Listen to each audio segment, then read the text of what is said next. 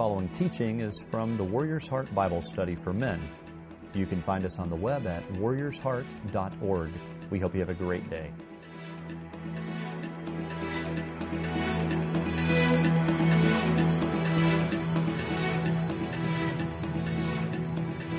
Thanks, Eric. Great to be back with you guys. Once there was a very young, up and coming preacher getting invitations to some of the most powerful pulpits and churches in the United States. And he was quite full of himself because of all the notoriety that he was getting. One particular church, he was invited to speak. He was in the green room with his entourage and giving them instructions of what to do. And finally, it came very close to the, to the time when he was supposed to step out on stage and begin to speak. So he walked onto the stage with the pastor, and without any invitation, he just boldly, brashly walked up to the curtain to peek through it to kind of take in the crowd that was gathering to hear him speak. And he was totally shocked when he looked out and he saw that there was hardly anyone there. So he just kind of lost his temper and he turned around and sort of snarled at the pastor and said, Didn't you tell him that I was coming? And the pastor was very wise and had been there many years in ministry. And he said, No. He said, I'm sorry, we were so busy, we didn't get a chance to tell uh, too many people. And he peeked through the curtain and he saw the very sparse attendance. And he turned back to the young man. and He says, "We didn't didn't say much, but it looks like uh, the information leaked out anyway." So it's uh, one of those kinds of times where wisdom can uh, lead the way. But of course, many times people have the assumption that if you have a following, that sort of reinforces the idea that you have accomplished something. When we consider the possibilities that the, maybe one of the best definitions of leadership is to around and see if you have anybody following, and that'll define your leadership. And in many ways, when we look at the life of Jesus Christ, uh, he was certainly doing that. Whenever there is a phenomenon, it attracts people. And whenever there is something sustained in the phenomenon, the people are no longer just attracted to what captures their attention, but then they start to identify with each other. So, first, there is the general attraction to whatever the phenomenon is. And if it's sustained, then there is an identity with that group of people. So these are the Duke fans here identifying with themselves as they follow very faithfully the team that they are very excited with. And so that's where we get the name fan because they are normally fanatics about something, and we use a shortened form of that form of that to become a fan. So this guy is a hockey fan, and uh, you could sort of tell by his his address and his description of his his preparation for the great game. So we can identify with the phenomenon, and the longer that phenomenon is sustained, the more we can identify with each other. So we are very convinced that this whole idea of great leadership or impact or influence necessitates the end result that there is a following. So when we look at the life of Jesus Christ and he develops a following, uh, it is an amazing observation for all of us as men who want to live a life of influence or a life of impact that's going to make a difference for all eternity. And here's a passage of scripture that we're going to be studying today to analyze this whole business of what leadership is about. It comes from Mark chapter 3, beginning at verse 7. Jesus withdrew with his disciples to the lake, and a large crowd from Galilee followed. When they heard all he was doing, many people came to him from Judea, Jerusalem, Idumea, and the regions across the Jordan around Tyre and Sidon. Because of the crowd, he told his disciples to have a small boat ready for him to keep the people from crowding him, for he had healed many, so that those with diseases were pushing forward to touch him. Whenever the evil spirits saw him, they fell down before him and cried out, You are the Son of God. But he gave them strict orders not to tell who he was. Jesus went up on a mountainside and called to him those he wanted, and they came to him. He appointed twelve, designating them apostles, that they might be with him and that he might send them out to preach and to have authority to drive out demons. These are the twelve he appointed Simon, to whom he gave the name Peter, James, son of Zebedee, and his brother John, to whom he gave the names Boanerges, which means sons of thunder. Andrew, Philip, Bartholomew, Matthew, Thomas, James, son of Alphaeus, Thaddeus, Simon the Zealot, and Judas Iscariot, who betrayed him. This is a wonderful passage of Scripture, and it seems like it's a little bit disjointed, almost as if uh, Mark is giving to us a survey of what's happening. But we would be mistaken if we made that assumption, thinking this was purely transitional. It very much is transitional. But at the same time, the transition highlights some very special features to the point where I'm suggesting to you that I'm really excited about this lesson because if there's anything that could change the city of Houston, it is wrapped up in this passage and this lesson today. And I think it's overlooked. It's not unusual for people to talk about it. But the tactical features that are presented here that Jesus Christ ultimately asks us to follow and he gives us a charge and a commission to do the very thing that he's demonstrating. It is one of those kinds of features that I think in the scriptures that it's easy to overlook because it's so simple. So if you have the strategists who try to figure out the overall plan and the objective, and then the tacticians who make that strategy come into actual fruition, uh, this becomes part of the tactical plan of making all of the elements fall into place so that we could have the kind of impact and the kind of success spiritually and eternally, eternity, eternally that Jesus Christ has charged us with. But to look, understand that a little bit better, I'd like, I'd like to just give you a little bit of a pers- perspective of what I think the life of Jesus Christ is like.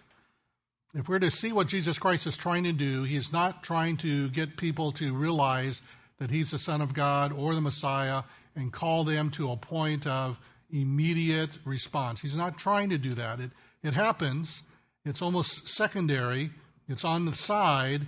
Eventually, ultimately, that's what he desires, but he wants to go through a very slow progression, very systematic progression, in order to do this for the benefit not of each individual who responds to Jesus, but he wants very much for the nation of Israel as a whole to respond to him as the promised Messiah.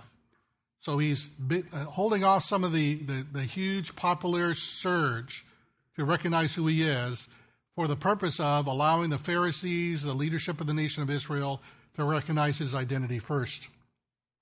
And if you could just trace through the life of Christ from a standpoint of a chronological development, you could see how he's taking his time, very systematic.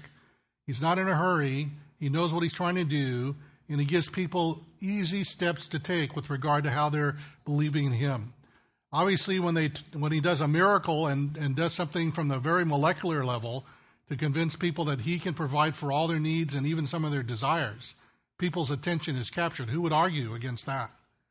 And he goes to the from the standpoint then of taking a life that has been spending its entire life dedicated to religious things, and that life is converted, is completely changed, turns around completely. John the Baptist is an amazing testimony to Jesus Christ. Everyone loves this man. They know that he's different, and yet he speaks about a message that is powerfully attracted. So people are listening. People are starting to pick up. Everyone says, Have you heard about? You got to come. We got to go. We got to see. Jesus goes through uh, the Samaria and he crosses ethnic lines. He does something that nobody else could do with regard to the diversity and all the prejudice that exists in his day and age. Instead of shunning it, instead of drawing lines, he embraces them. And the powerful message that Jesus Christ brings supersedes even racial distinctions. Very powerful. Even the Galileans welcome him, those who looked down upon from the standpoint of a lower class people who are constantly working with their hands have no dignity, have no sense of sophistication. That kind of group of people embrace Jesus Christ. His popularity grows. An official son is sick. Jesus Christ heals over distance. He doesn't have to be there, he can just declare the word. And suddenly people are realizing the power behind this individual called Jesus. It is worth getting close to him to figure out world, who in the world he is. Jesus is rejected by Nazareth. Teachers start to spurn Jesus, and you start to realize that now, with his rise of popularity, comes the greater openness of resistance. So, Jesus Christ is going to be doing something in our passage of Scripture today to address that dichotomy those who love him and want to follow him, and those who are trying to find out more and more things against him. It's not a simple story about Jesus Christ. It's not just something that little children can understand all the way from the depths of what Christ is trying to communicate. For faith, individually, yes. but not from the complications and the depth with regard to who Jesus Christ is and who wants them to, to accomplish. He calls some of his disciples away from their vocation. Men actually leave the, the, the place where they're actually making an income so that they could have their subsistence supported. They leave all that because Jesus Christ calls them. Pretty phenomenal. He's confronted by the demon possessed, and here's when we come to a climax of the popularity of Jesus Christ. It's no longer just giving people some things that they would love to have. It's no longer just taking care of some of their problems from the standpoint of physical need. It's no longer just the issue of teaching them some things that they've never heard quite put that way before. Now he's entering into the world and showing tremendous dominance over a world that's supernatural. And in that realm, when Jesus Christ actually has dominance, not just can fight them, not just can stand up with them, but he has dominance over the demons, people are becoming a little nervous. And from that particular perspective, we come down here, and Peter's healing the, his uh, mother in law, the power over a kind of sickness that no one else can handle, and then the restorative power that Jesus Christ brings. Now, all that precedes where we are going today in our passage of Scripture, and it leads us to a really interesting point because you could feel the tension if you just trace down through this particular list of all the things that are happening with Jesus Christ. There's tension building against him. There's this huge fear because of the world of the supernatural, especially the evil side. Yet a huge love and a passion because of what Christ can dominate. He can control all things. So, if we were to think to ourselves, how in the world does Jesus Christ deal with all this? Well, he speaks about this passage of Scripture from a really interesting perspective. And most people will not be able to pick this up. But just in the first verse of our, of our passage today, in verse 7 of chapter 3, the Bible says Jesus withdrew with his disciples to the lake, and a large crowd followed from uh, Galilee. Now, in that sentence, if we were to break it down and say, well, what's the simple sentence of what Mark is trying to communicate. The simple sentence would simply be Jesus withdrew to the lake. That's the simple sentence. Now, if we want to add to that that Jesus Christ is into this besides just himself, we would complicate the sentence by saying Jesus withdrew to the lake with his disciples. That would be the normal way in which you would think about the sequence of events as they are trying to transpire. But in the, the language of the New Testament, where the specificity of the communication inspired by God is going to bump up something that many people will never be able to pick up. And here at Warrior's Heart, I think that it would be great for us to observe that God is doing something in the language by pushing forward a simple prepositional phrase in order to capture the attention of those who are paying attention. And the, the simple way he does that is instead of saying Jesus withdrew to the lake with his disciples, he takes with his disciples a prepositional phrase and he pushes that forward in the sentence. So the grammar emphasizes that so that we capture that and say, wow, hey, the writer is trying to point out that the disciples as a group are now being bumped up to a new level of significance. So that's why the scripture, accurately in, uh, translated here, Jesus withdrew with his disciples to the lake. Now, the whole point of that particular lesson is that Jesus Christ is now trying to point to the fact that it's no longer about him trying to identify his introduction, qualify himself to be believed as Messiah. That's all true. But he has a tactical plan not just to come on the scene and make a big splash by himself, but to identify himself as the promised one, the Messiah. But his whole plan, tactically, is going to be transferred through the disciples. And this is one of the first grammatical, theological, biblical evidences that God is saying in his inspired word that he's going to lift up the disciples. This is God's plan. This group of 12, this small group Jesus Christ is now going to turn a lot of his attention toward them in order to accomplish the message of Jesus Christ. Now, this is why I believe personally, after committing my life to ministry, committing my life to studying the Bible, committing my life to theology, committing my life to the local church, this is the picture of the best way for us to see Almighty God through the power of His Spirit to make a change in the city of Houston for all eternity. And it comes through all of us. It's not about individuals. It's not about one person saying, I'm going to rise up and I'm going to be the leader. It's not about one individual saying, I've got the gifts, I've got the talent, I will be the spokesperson for the city of Houston. It's not about one. It's about all of us taking on a charge and a great commission that we're going to go out and make disciples. Just as Jesus Christ modeled that for us, just as Jesus Christ demonstrated that in his life on earth, and just as Jesus Christ concluded with the Great Commission. If every one of us here at Warrior's Heart said, you know, God, in the next two or three years, I want to be able to find out two, find two men that you could lead into my life that I'll pour myself into. I'll teach them how to study the Word. I'll teach them how to understand theology. I'll teach them how to utilize their gifts in and through the local church. And then I want to train them so well that after two or three years of me pouring myself into them, they're going to pick up the dream. They're going to pick up the vision. And tactically, they're going to find two or three guys and do the same thing that I was able and privileged to do through them. Now, gentlemen, that's where the Great Commission is when Jesus Christ says, All authority has been given to me on heaven and earth, therefore go out and make disciples. That's what he said. It's not about whether we go out and, and choose to say, now evangelism is the objective. I have no problem with that. That's true. That's, that's valid. But once someone is born again, you don't just give birth to a child and let him sit there and say, okay, you're born. Good luck. But instead, we take that child and we nurture that child. We love on that child. We teach that child. We protect that child until someday they're going to be responsible enough in the name of Jesus Christ to get married and have a family of their own. That multiplication phenomenon is, is, is the way that Christianity ought to demonstrate itself. Now, gentlemen, you don't need somebody else to tell you that, and you don't need someone else haranguing you about that. You don't need someone making you feel guilty about that. Just watch Jesus. Say, if we're going to be mimickers of Him, follow Him, then that's exactly what we want to do. When we look at the scriptures here, it tells us that Jesus Christ, his popularity is absolutely growing, and you see this phenomenon here.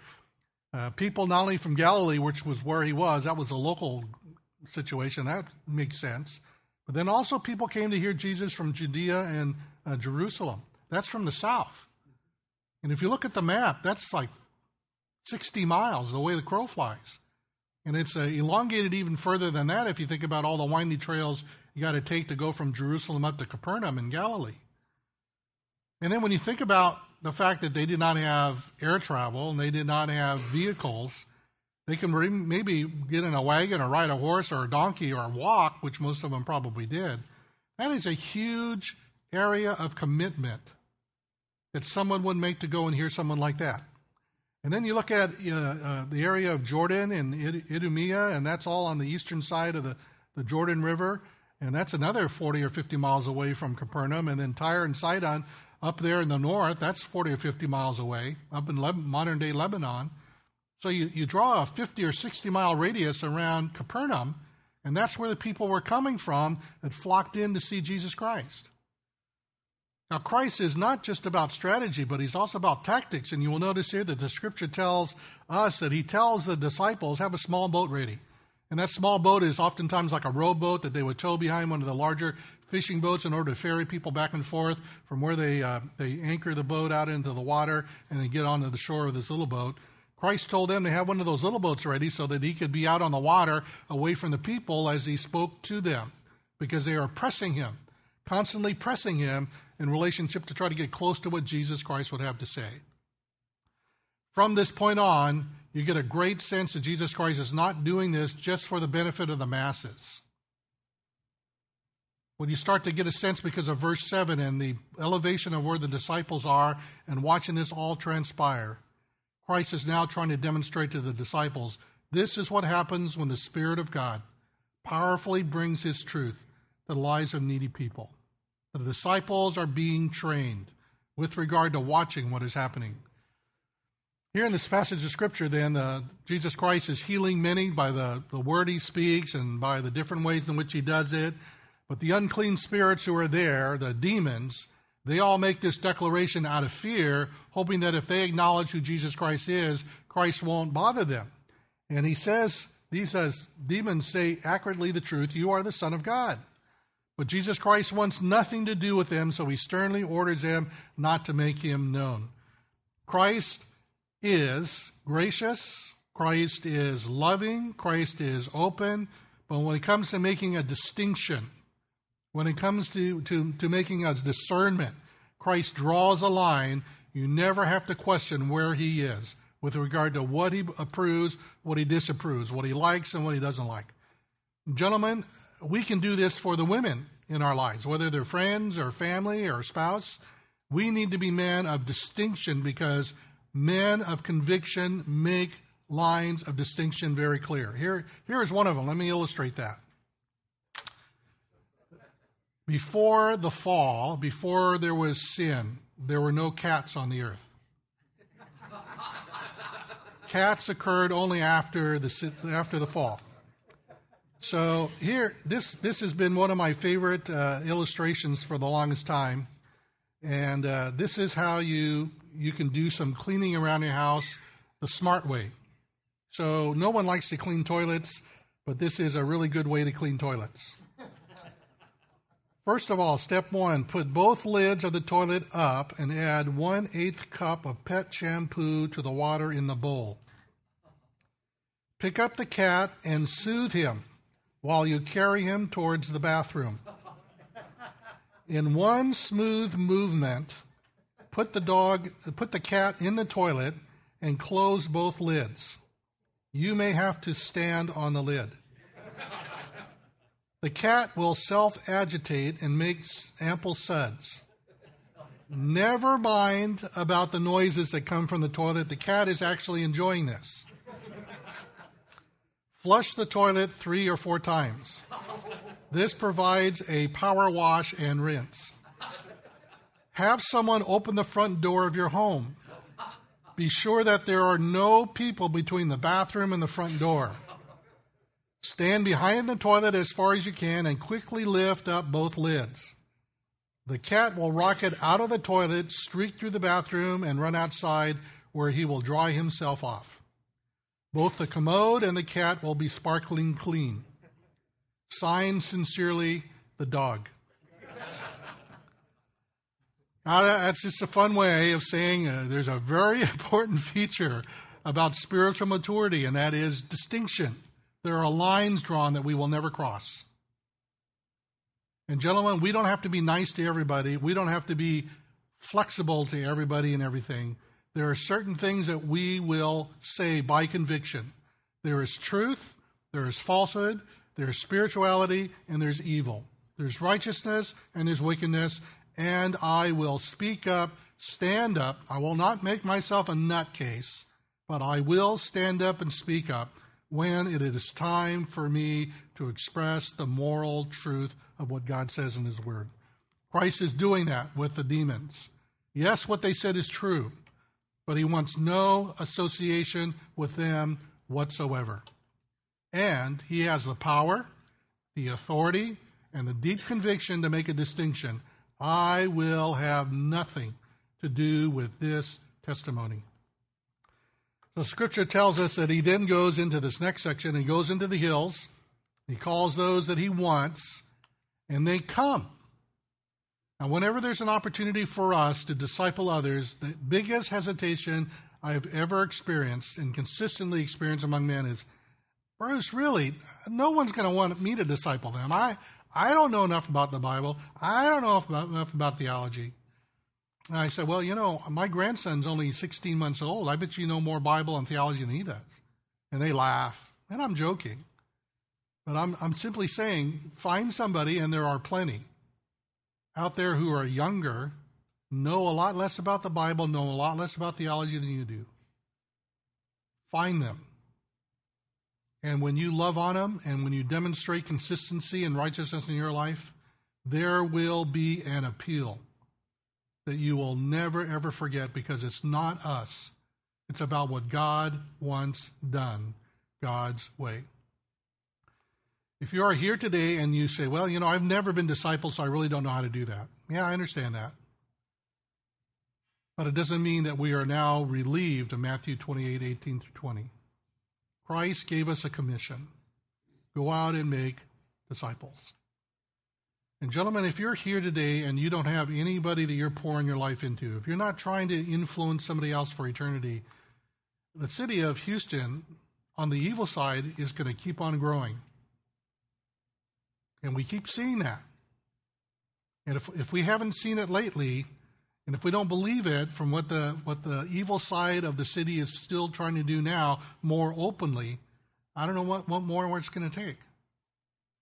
We need, as men, not just to get on TV, not just to be shouting loudly, but to keep on finding other men to pour into so that this tremendous growth of people who are dedicated to Jesus Christ explodes.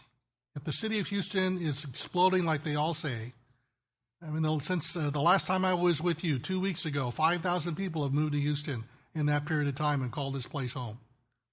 How many disciples have we picked up in two weeks? The believers, the followers of Jesus Christ in the city of Houston, are we letting the city get away from us? This is an amazing phenomenon. Jesus Christ shows this example here. He goes off into seclusion, to away from the crowds, but he calls those that he wants to disciple close to him. And the amazing thing is, they respond yes. And they come to Jesus Christ. He calls them apostles for the purpose of spending time with them, sending them out as a representation of him, and then, amazingly enough, he even includes Judas. Now, if Jesus Christ, the Son of God and the master discipler himself, can have a failure, there's no one here who can do it better than Jesus. So if we have someone who, that we pour ourselves into and, and they, they, they end up failing, they end up fouling up, then we say, man, I'm not going to do that again. I had a failure. Well, Jesus had a failure. In fact, this passage of Scripture and the life of Judas is one of the most encouraging things I ever say to parents who have teenagers in their home. Say, you know, Bruce, we, we got through two of them and they, they finally turned around and they both love us and they both love Jesus, but our third one is just worse than the, the other two put together, and we, we just seem like we are failures at this. How in the world could God ever use us to do anything? I said, You know how many disciples Jesus Christ had? They said, Yeah, 12. How many of those panned out? Well, 11. Jesus Christ had a failure? Wow, did he quit after all that? If Christ can have a failure after him pouring himself into someone, then we have a failure when we pour ourselves into others. Maybe we shouldn't be nearly as discouraged or hard on ourselves as we currently do. That's the whole message of our lesson for today. It's a phenomenal one. Betrayal is an awful, awful feeling. And Jesus Christ felt it. So when we are out there making a decision, God, if, if this is really everything, if it all distills down to this one idea, that if I disciple like you want me to. The city of Houston can be eternally impacted simply because of my obedience to you and those young men out there who are waiting for someone to pour into them. That's our lesson. Have a great time in the Table Talk.